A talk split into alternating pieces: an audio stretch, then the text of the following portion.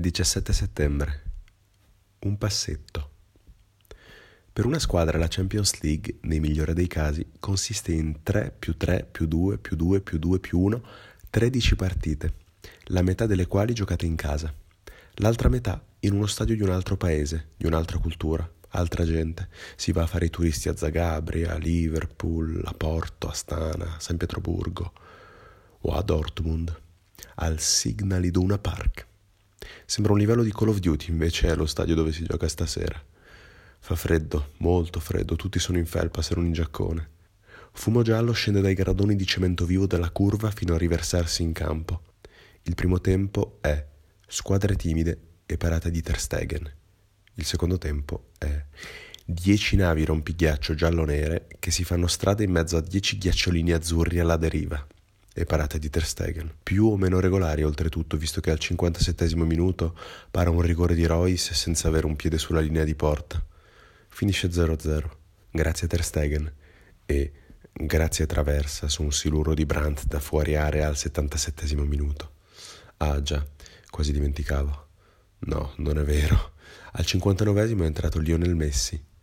Un rosarino, catalano di adozione, fa il suo esordio stagionale in Renania settentrionale è la prima volta in carriera che mette piede su questo prato in gare ufficiali. Entra e si mette a camminare, le mani ciondolanti lungo i fianchi.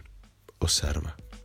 Mano a mano che la palla si avvicina a lui, mette in moto il corpo, ma non meccanicamente. A volte accenna solo lo scatto, a volte resta fermo. Guarda, aspetta, interpreta e sceglie se fare qualcosa, poi eventualmente cosa fare. All'ultimo minuto ha una chance nell'area piccola, sul primo palo. Il tipo di azione che nel 99% dei casi non è gol.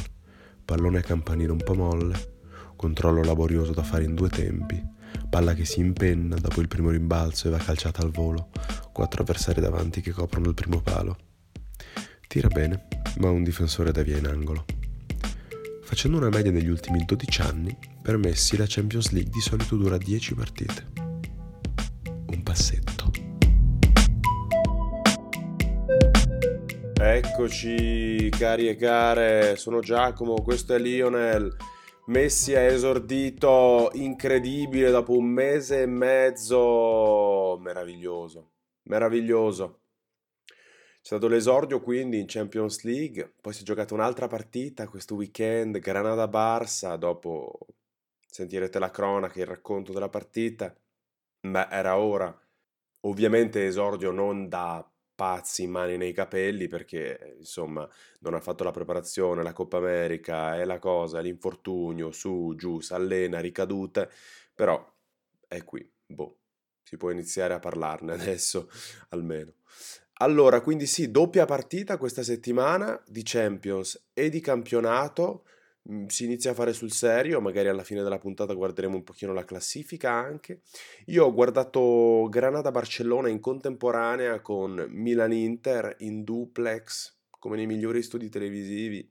Ho potuto guardare a momenti solo il derby, tra il resto, visto che c'era una differita di 15 minuti. Il derby iniziava ai 45, il Barça alle 9 di sera. Nei primi 10 minuti, oltre a capire già l'andazzo del derby milanese, ovvero che per il Milan c'era ben poco da fare, ho notato anche che Godin ha una meravigliosa somiglianza con Paolo Calabresi che fa Biascica in Boris. Paolo Calabresi che a sua volta ha una meravigliosa somiglianza con Nicolas Cage. Se andate a vedere su Wikipedia, anche Paolo Calabresi sa di assomigliare a Nicolas Cage, infatti in una trasmissione sulla 7 credo eh, si travestiva da Nicolas Cage per intrufolarsi negli stadi italiani e si è intrufolato anche a San Siro per assistere a un Milan-Roma accanto a Galliani. Vabbè, ma forse è il caso di buttarsi già eh, nella partita del weekend. Il Barça andava a Granada. Granada tanta roba. Sono stato in Erasmus a Malaga e ci ho passato un weekend sì e l'altro no a Granada. C'hanno kebab con le olive, però c'è sta cosa qua che ci mettono le olive. Dicono che sia uno dei più buoni di, di Spagna il kebab. Poi Granada è molto buono perché in un'ora vai a sciare in Serra Nevada e in un'ora vai a Malaga al mare. Sono delle stagioni dell'anno in cui nello stesso giorno puoi andare sia a fare il bagno a Malaga che fa caldo che andare a sciare a Granada, cioè a, in Sierra Nevada. Tanta roba. Questo era Marcolino Chiuppole, inviato dalla Spagna. lo risentiremo nel corso dell'anno. Io intanto sto registrando vicino a un gatto, mi stanno esplodendo gli occhi. Andando sul calcistico, cosa possiamo dire del Granada? Allora, lo stadio del Granado è l'Estadio Nuevo Los Carmenes e ha una capacità di 22.524 spettatori, piccolino. Il risultato migliore della storia del Granada è che nel 59 è stato finalista della Coppa del Re. Dov'è Granada? Allora, Granada è a 3 ore di macchina da Gibilterra, 8 da Barcellona, siamo nel sud della Spagna, quindi non è una trasferta da poco per il Barcellona. Nel Granada c'è Gonalons, attenzione, che i tifosi romanisti ricorderanno, non con grande gioia, temo. L'anno scorso è arrivato secondo in seconda, dietro lo Sasuna, e ha iniziato alla grande questo campionato, ha pareggiato 4-4 col Villarreal alla prima, poi ha perso di misura col Siviglia, che era primo in classifica fino a qualche ora fa, poi ha battuto 3-0 fuori casa l'Espagnol, ha battuto 2-0 il Celta Vigo, sempre fuori casa oltretutto, quindi in formissima. Se volete saperne di più, ovviamente, potete andare dove volete andare su Wikipedia, andate.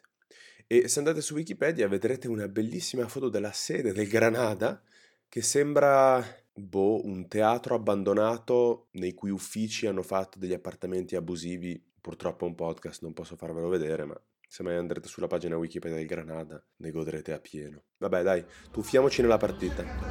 Quindi, Giacomo, stasera. Forza diavolo. Boh, io adesso devo guardare il Granada, sta iniziando adesso. Vuoi dire qualcosa adesso che lasciamo il derby? Eh, buona partita, lo lasci te il derby, io me lo guardo. Eh vecchio. sì, ma questi primi dieci minuti vuoi dire qualcosa? Cosa, come ti è sembrato? Ma eh, un paio di disattenzioni della difesa del Milan che mi hanno fatto venire sei infarti. Davanti poco e niente, entrambe Ok. le squadre. Buono, arrivederci, ci vediamo alla fine dei primi tempi. Ciao, a dopo. 2-0 Granada, boom, in faccia, così. Sponsor Coca-Cola che troneggiano in tutto lo stadio, sembra un match di wrestling o quasi. È più Conor McGregor contro Chavo Guerrero. Il Barça chiacchiera tanto, prende in mano sedie d'alluminio per darsi un tono e frena i suoi colpi appena prima dell'impatto. Il Granada invece gli prende la sedia, la scaglia lontano e via di ground and pound, ovvero lo immobilizza a terra e lo rulla di pugno in faccia. Secondo minuto di gioco, mi preme ripeterlo, secondo minuto di gioco. Doppio erroraccio del terzino del Barcellona Junior Firpo, neoacquisto che giocava per la prima volta da titolare oggi, che prima perde l'uomo, poi scivola, l'avversario va al cross e Aziz, il trequartista del Granada, deve solo appoggiare la palla in rete. Il primo tempo fila via senza sussulti se non un'occasione per Suarez sparata da Rui Silva. Allora, appena, fini- appena finito il primo tempo del Barça, dai, facciamo un punto emotivo su queste due partite. Una parola, un- una, no, so che, dai, butta fuori un po' di tensione. Non lo so, cioè veramente io credo che Ansu Fati giocherebbe titolare nella difesa del Milan. E sottolineo nella, Nella difesa. difesa. Vabbè. E quindi una parola per descrivere questo primo tempo. Povero. A inizio secondo tempo si sente puzza di bruciato e di panico, soprattutto con Valverde che inserisce Ansu Fati e Messi al posto di Carles Perez e di Junior Firpo, appunto. Il Barça si schiera con una specie di 3-3-4 confusionario dove Griezmann si pesta i piedi con chiunque, Suarez non ha spazio per ricevere, Fati è esiliato sulla fascia sinistra e Messi è sempre accerchiato da minimo due avversari. Il Barça attacca scompostamente, si espone al contropiede. Più passano i minuti, più si espone, finché al 65esimo Vidal, entrato poco prima al posto di Rakitic, provoca un rigore con un tocco di braccio. Vadio trasforma ed è 2-0. Il secondo tempo si chiude col Granada in attacco e Messi, che al fischio finale, frustrato, calcia il pallone in curva. Il Barça in tutto farà due tiri in 90 minuti, entrambi nel secondo tempo. Knockout.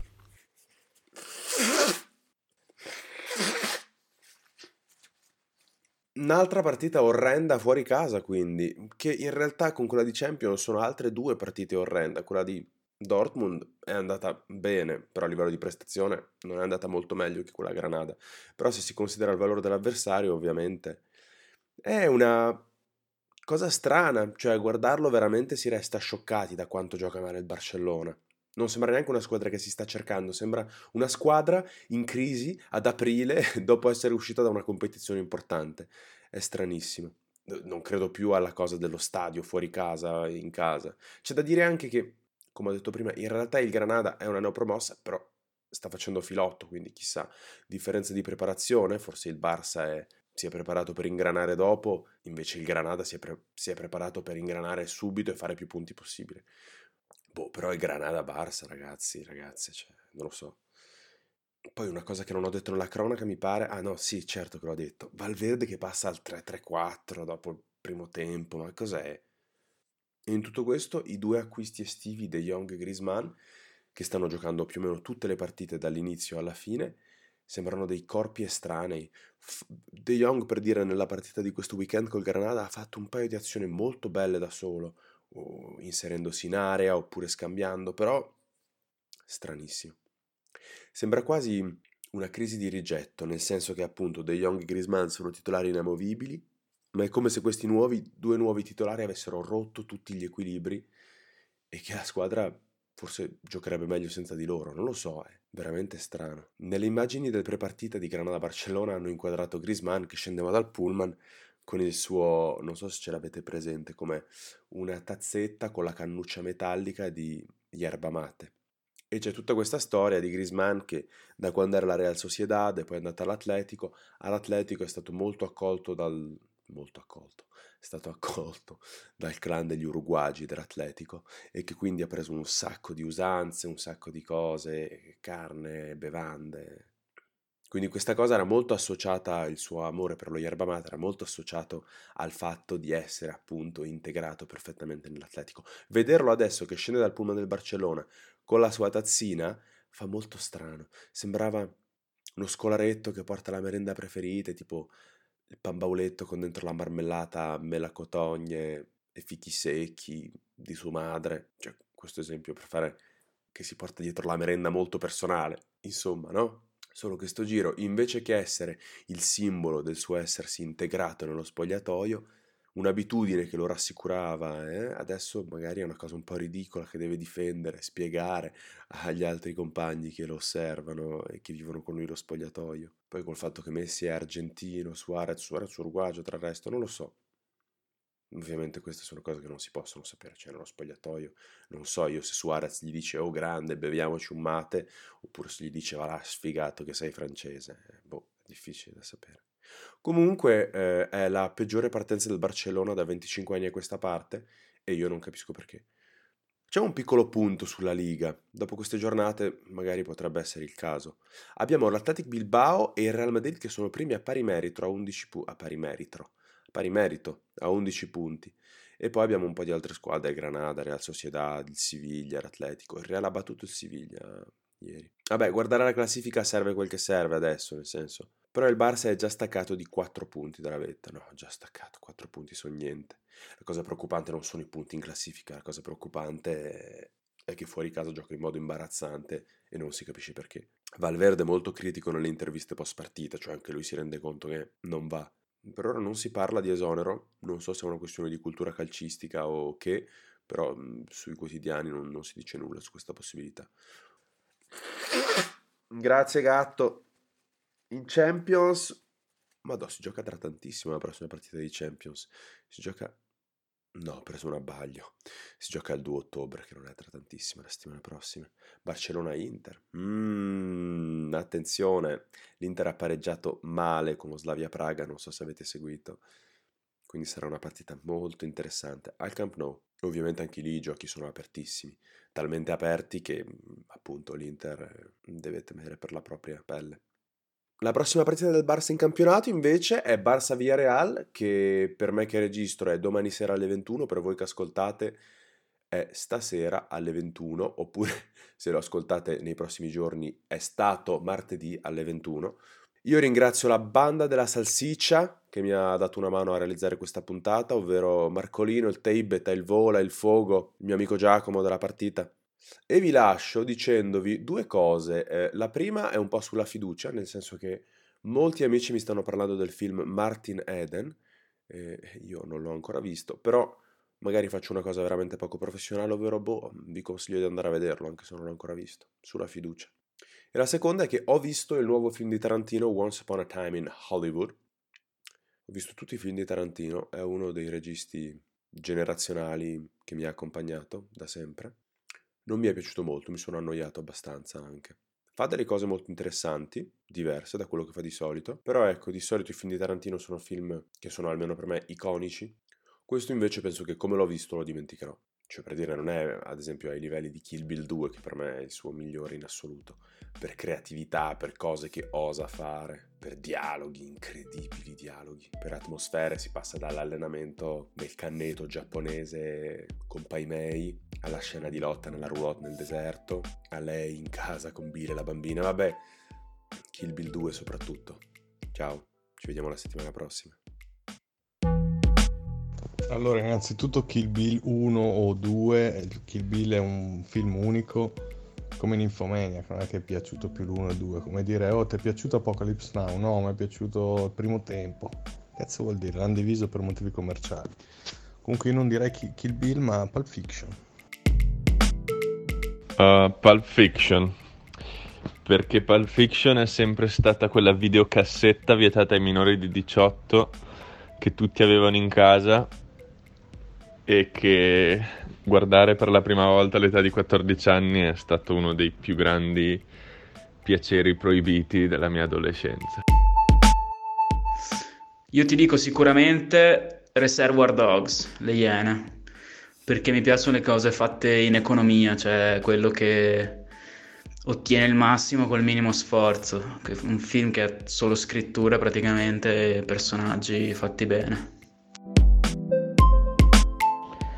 Allora faccio fatica a scegliere perché mi piacciono di vari filoni, di Tarantino mi piacciono tutti, quindi mi piacciono di quasi tutti i suoi filoni, ma se messo alle strette ti direi Kill Bill.